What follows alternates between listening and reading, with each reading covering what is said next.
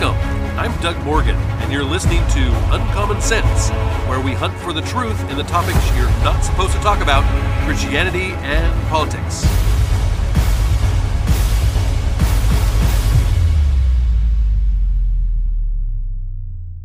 We in the Morgan family have always been into board games. We currently have a whole wall in our home that with a little bit of help from IKEA shelving, is, is stacked to the ceiling with board games. We have all kinds of board games from easy to learn games uh, that you can just sit down and and have never played it before, but you can pick it up just in a matter of minutes to really hard and complicated ones that have just all kinds of things going on from two player games that, that they're two player only games to games where you know everyone is playing together against the game. From ones that take about oh, i don't know 10 or 15 minutes to play to ones that can re- literally take all day to play. And all of these are fun. All of these are are games that you can just have a great time with family and friends and learn something from. The board game com- industry has has exploded in recent years and has come a very long ways from the days of Monopoly and Sorry and Life. When when we get together as a, as a family for reunions or campouts or vacations, there almost always is a game. There's almost not a time when we don't bring a stack of games. In fact, recently, on our recent trip to Alaska, we had about 10 games to choose from to play each night. And these games, of course, had we had to find a way to get them into our our luggage and, and and sometimes that meant maybe something else didn't go but we we definitely wanted to make sure we had these games. Well my dad was not one for letting us kids win just for the sake of winning. I mean there was definitely no participation trophies in the Morgan household. we we we were going to if if we were going to win, we had to uh, accomplish it ourselves. Our dad would give us hints and clues as to what we did wrong after the game was over. So, you know, we could improve each time that we played, but letting us win, well, that just was not in the cards, so to speak an, another household rule that was well also just as firm was that you did not have to play a game but if you started a game you had to finish it. It was conveyed over and over to us that it was just as important to be a good loser as it was to be a good winner. And it, it could be anything from physical sports to mental board games. It was how you handled the winning and losing that showed your character. You see, I can I can remember a time when I was playing basketball at a young age and I can remember like it was like the final game and we ended up winning and there was there was a probably I would say the the best player really in the whole league he he was just absolutely distraught. He was he literally was laying down on the on on the floor, just bawling his eyes out because he had lost. And I can remember what my dad had to say. It was a little bit surprising. My dad had to say, "Look look at at what is happening over there, and and know that you don't want to do that. You don't want to be that." And he wasn't talking about the fact that he had lost. What he was talking about was the fact that he uh, how he was handling his loss. You see, we were not to flaunt and gloat when we won, but we also were not to get too down and distraught when we lost. Sports, music, and board games were a way of, of learning things about life, that you could never learn from just reading a book. And I'm not putting books down. I'm just saying that there are certain things that you learn from life and you learn from these these experiences that you just can't read from somebody else telling you that. Things like grit, teamwork, mental toughness, control over emotions, self-control. How about sportsmanship, selflessness, reward for hard work, and, and, and a host of other learned traits that are considered white privilege now. so these these are things that we aren't born with. These are things that we learn. We learn over time and we become we become productive adults after we have learned, let's say, a work ethic. I can remember a time when I was working in a in a field on a, on a farm on a berry farm, and I can remember the farmer talking to me and saying, you know, you may not want to do some of this, but you know what? It it is a learned skill to have a work ethic, to do something you don't necessarily want to do. I uh, I have a, a young daughter right now who's four years old, and my daughter will often say, when I say, hey, you need to go clean up your room or whatever the case may be, you need to pick up the toys over here or or you know you need to put that down come inside from playing it's time to eat dinner whatever the case may be and oftentimes she will say but i don't want to do that. I don't want to do that. That and and of course i have to tell her at the time well it doesn't matter what you want to do. You're going to need to do it anyway or you may say you know what? You need to eat your green beans or whatever and and she'll say but i don't like them. And you say but you know what? Sometimes we have to have this conversation quite often where i say sometimes we do things we don't want to do because it's the right thing to do. And we have to understand that. We have to learn that because our natural nature, the way that we are created by God, eh, we, we have a selfish nature. He gave us a free will. And so, with that free will comes selfishness oftentimes. And we have to learn how to get past that. We have to learn how how to mentally even get past that selfishness that that drives so much of what we do. Now, these traits that I'm talking about, these these mental toughness, uh, the control over emotion, self control, all, all, these kind of things. These traits were on display most. They're they're on display most when when we go through these hard times or even discouraging times. A friend asked me to to come over and play one of his favorite board games one time. I'd never played this game before, and and even though it was a longer game, it was about two or three hours long which again I have no problem. I I, I like all games. I like the short, long. I, I, I love board games. But he asked me to come over and play this one. I'd never played it before. It's about two or three hours long, and I was excited to play a new game. I love playing new games.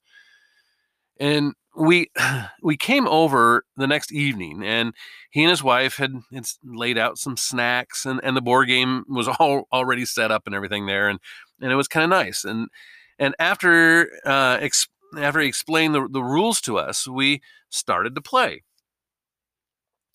Uh, it, it was an interesting start, but after uh, a little bit, something happened. There was an there was an event in the game that made it so that I, I really did not have a chance of winning the game, and I knew it. Many games have uh, what we call a catch up mechanism, a catch up mechanism to help those that are are not winning get back into the game. So you don't have this effect where you just know that you're just going to be playing the game with no chance of winning. This game did not have that, and I had no way of ca- uh, of catching those players in the lead. I looked at the time and realized that there was still a couple hours to play. This happened pretty early in the game. And I would simply have to go through the motions of gameplay, knowing all of this, knowing I had no chance of winning, that no matter what decision I made, there was no chance I, I could win. Did I give up and say, you guys continue, I'm out? no, I continued on just like normal, not complaining or making things miserable or ruining the, the night for others or the ones that were uh, leading or had a chance to win. I lived by the Morgan board game rule. that was never give up or quit a game after you've started. So it is with this mentality that I view what happened at the Olympics the other day. I I love competition, and every two years when when the Olympics come around, I tend to watch uh, way too much uh, coverage of the Olympics. uh, this year, as I stated before, we we took uh, our mother for her 80th birthday to Alaska uh, for a week long vacation, and we packed it full of activities. we did all kinds of stuff and did not have a whole lot of time to watch even the highlights of the Olympics. Uh, one thing that did come to our attention was uh, American Olympian Simone Biles withdrawing from the team competition. It was with disappointment that I saw that she withdrew, leaving her t- teammates scrambling to recover. And I had seen an, uh, an article before we left about how she was, you know, not expected to participate in the Olympics, and then she decided to come back for, you know, a, a, another year, um, another Olympics, and and I was surprised by the the reason she gave for withdrawing, mental health. It did not make much sense to me. How how could a highly decorated athlete like like Biles quit? you know, over mental health reasons. It almost seemed like this was a setup. I mean, creating a platform for her now that her career is over. Uh, many athletes struggle with what to do after they can't participate in their chosen discipline any longer. And Biles was becoming even more famous than before and had a, a platform to make a lot of money in in in all reality. But most people were not seeing it that way. Most people were heaping so much praise on her for walking out on her team. Those that that that had sacrificed so much to be there themselves, and even even those that didn't even make the Olympic team because and and she she took that spot.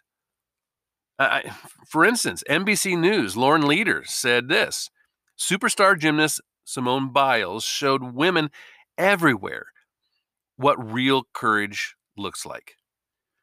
In deciding to step away from Olympic competition, Biles set aside the crushing expectations of globally hyped media attention and prioritized her own well being.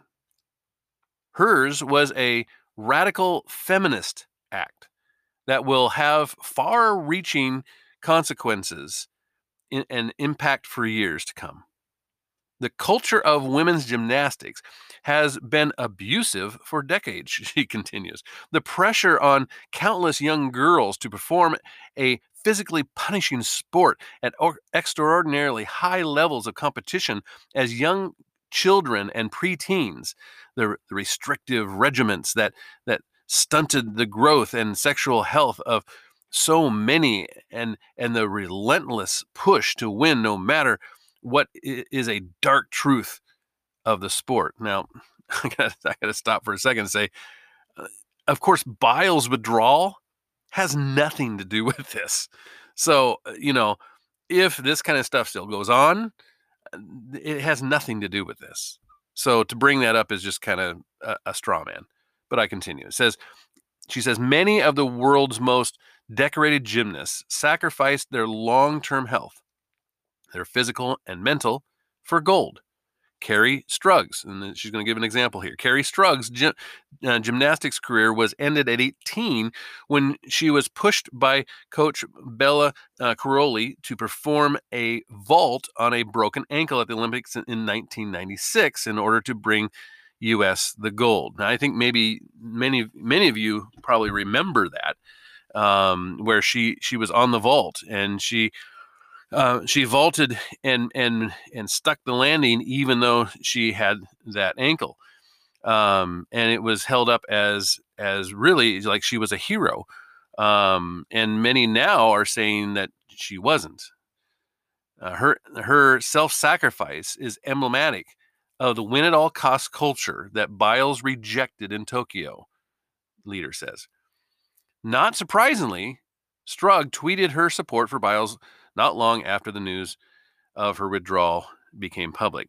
It's important to note, of course, that just a few weeks before the Olympics, it was tennis uh, superstar Naomi Os- Osaka who brought global attention to the importance of mental health by withdrawing from Wimbledon to preserve her own mental well being.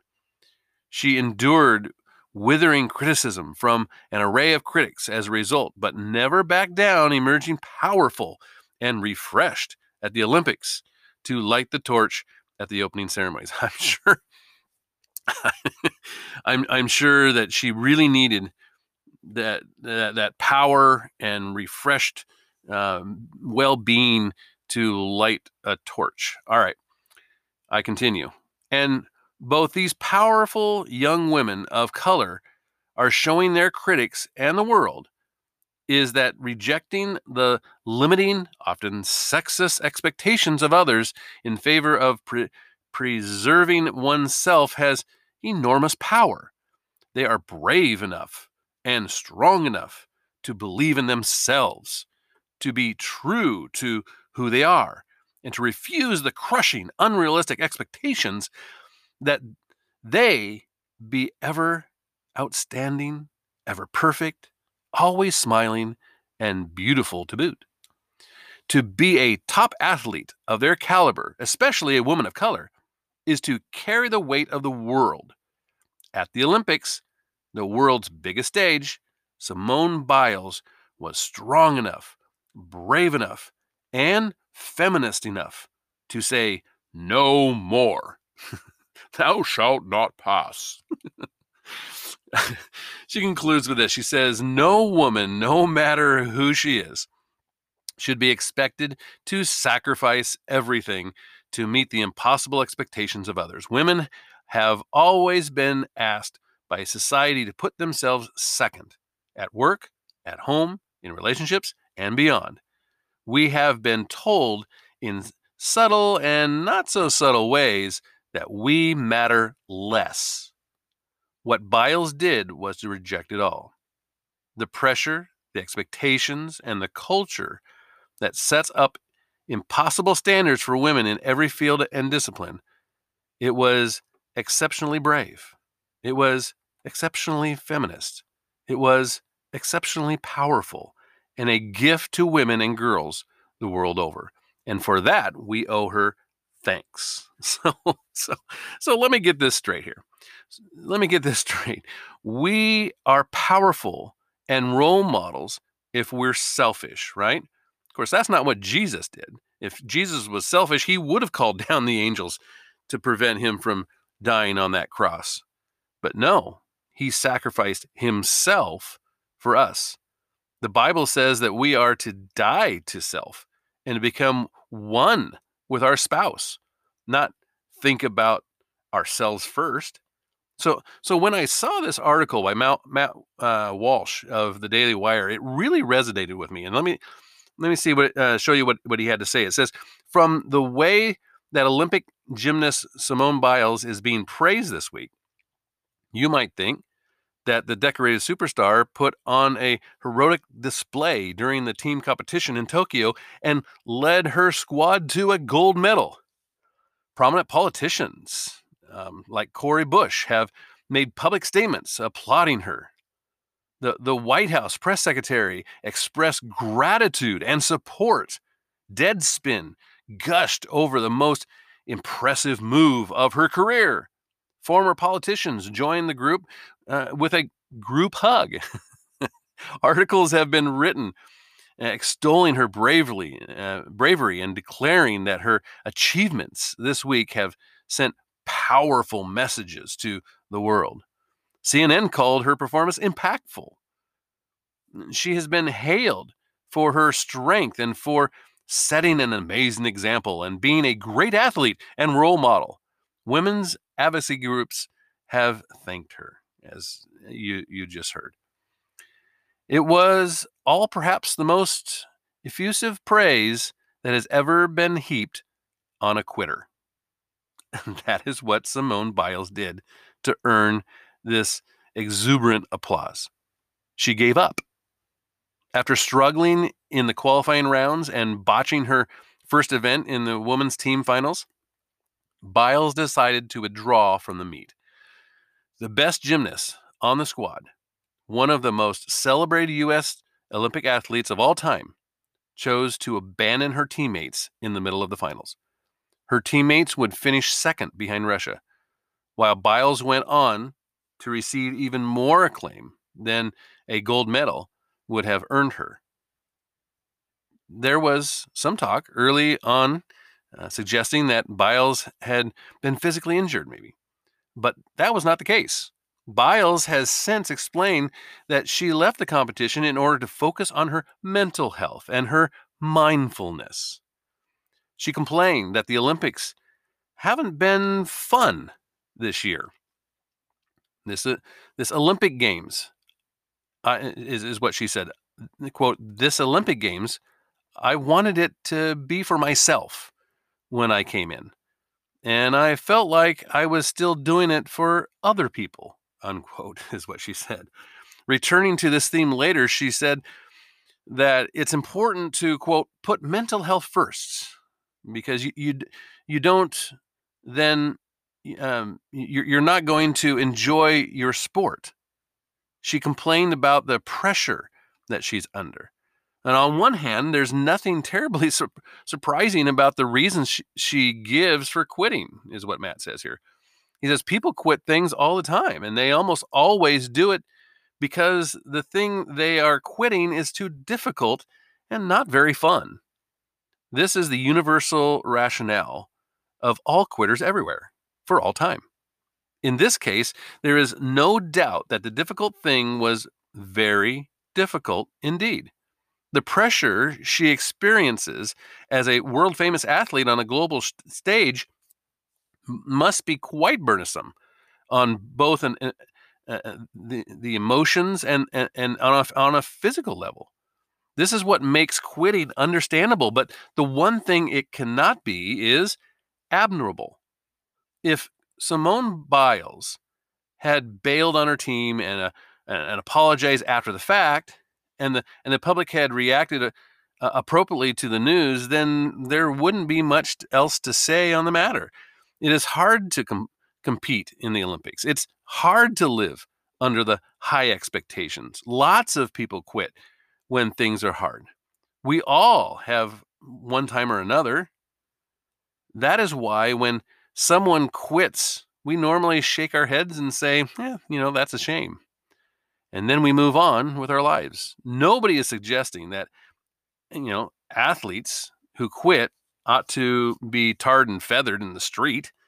It is enough to be disappointed and be done with it. Well, the problem is that now we are exhort, exhort that we are exhorted not simply to understand why someone quits, but to actually applaud them for doing so. What makes the Simone, uh, Simone Biles story troubling is not that the women's gymnastic team had to settle for a silver medal, but that our cultural powers that that be want us to celebrate cowardness. As always, it is not enough to merely tolerate another person's decision or be compassionate toward their struggles. We are meant now to rise to our feet and joyously cheer what all people throughout history and most people living in the world today would consider shameful and unfortunate.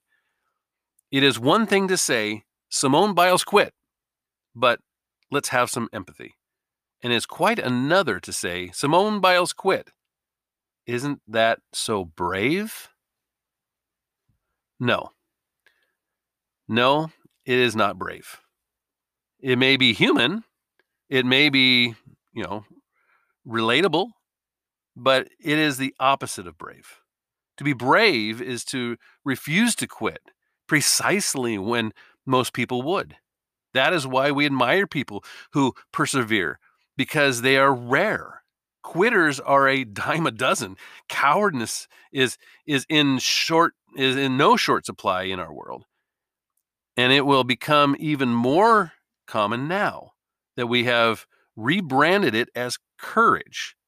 Indeed, if we will grant to cowards the, the rewards of courage without the effort or sacrifice, why, why bother with courage at all? The many defenders of Simone Biles have said that she is right, a role model, in fact, for prioritizing her mental health above all else. In the era of the psychological man, when there is nothing more important than the self's opinion of itself, it is perhaps no surprise that we congratulate a woman for explicitly putting herself before her team and her country. And yet, still, one wonders how consistently the, the new moral code would be applied. Would Tom Brady receive such a worshipful reaction if he left the third quarter of the playoff game because he wasn't having fun and needed to work on his mindfulness? Such a thing is almost unthinkable because it has never happened and probably never would. But there has been cases of sulking professional athletes leaving the field and the court uh, a few seconds early because they were frustrated and sad during a bad loss. We've we've seen this move by LeBron James, for example, uh, perhaps the greatest sulker of of all sports. There are usually a few people willing to defend this kind of behavior from male athletes, but They've never been celebrated like a returning war hero the way Simone Biles has been and Naomi Osaka before her. Perhaps we will get there one day, though. Maybe we are fast approaching a time when the greatest athletes will be those who manage to feel the best about themselves while competing. At that point, we will not need them to perform any athletic feats at all. They can simply stand in a circle and whisper sweet nothings to themselves. Everyone wins in the end, and it may not make for much of a spectator sport, but at least we will know that nobody's mental health has been damaged. you may agree and you may disagree with, with all of this. I would definitely love to hear from you. And you can do that, of course, at uncommonsensepodcast.com. Thank you very much for listening. This podcast is a production of Morganite Communications.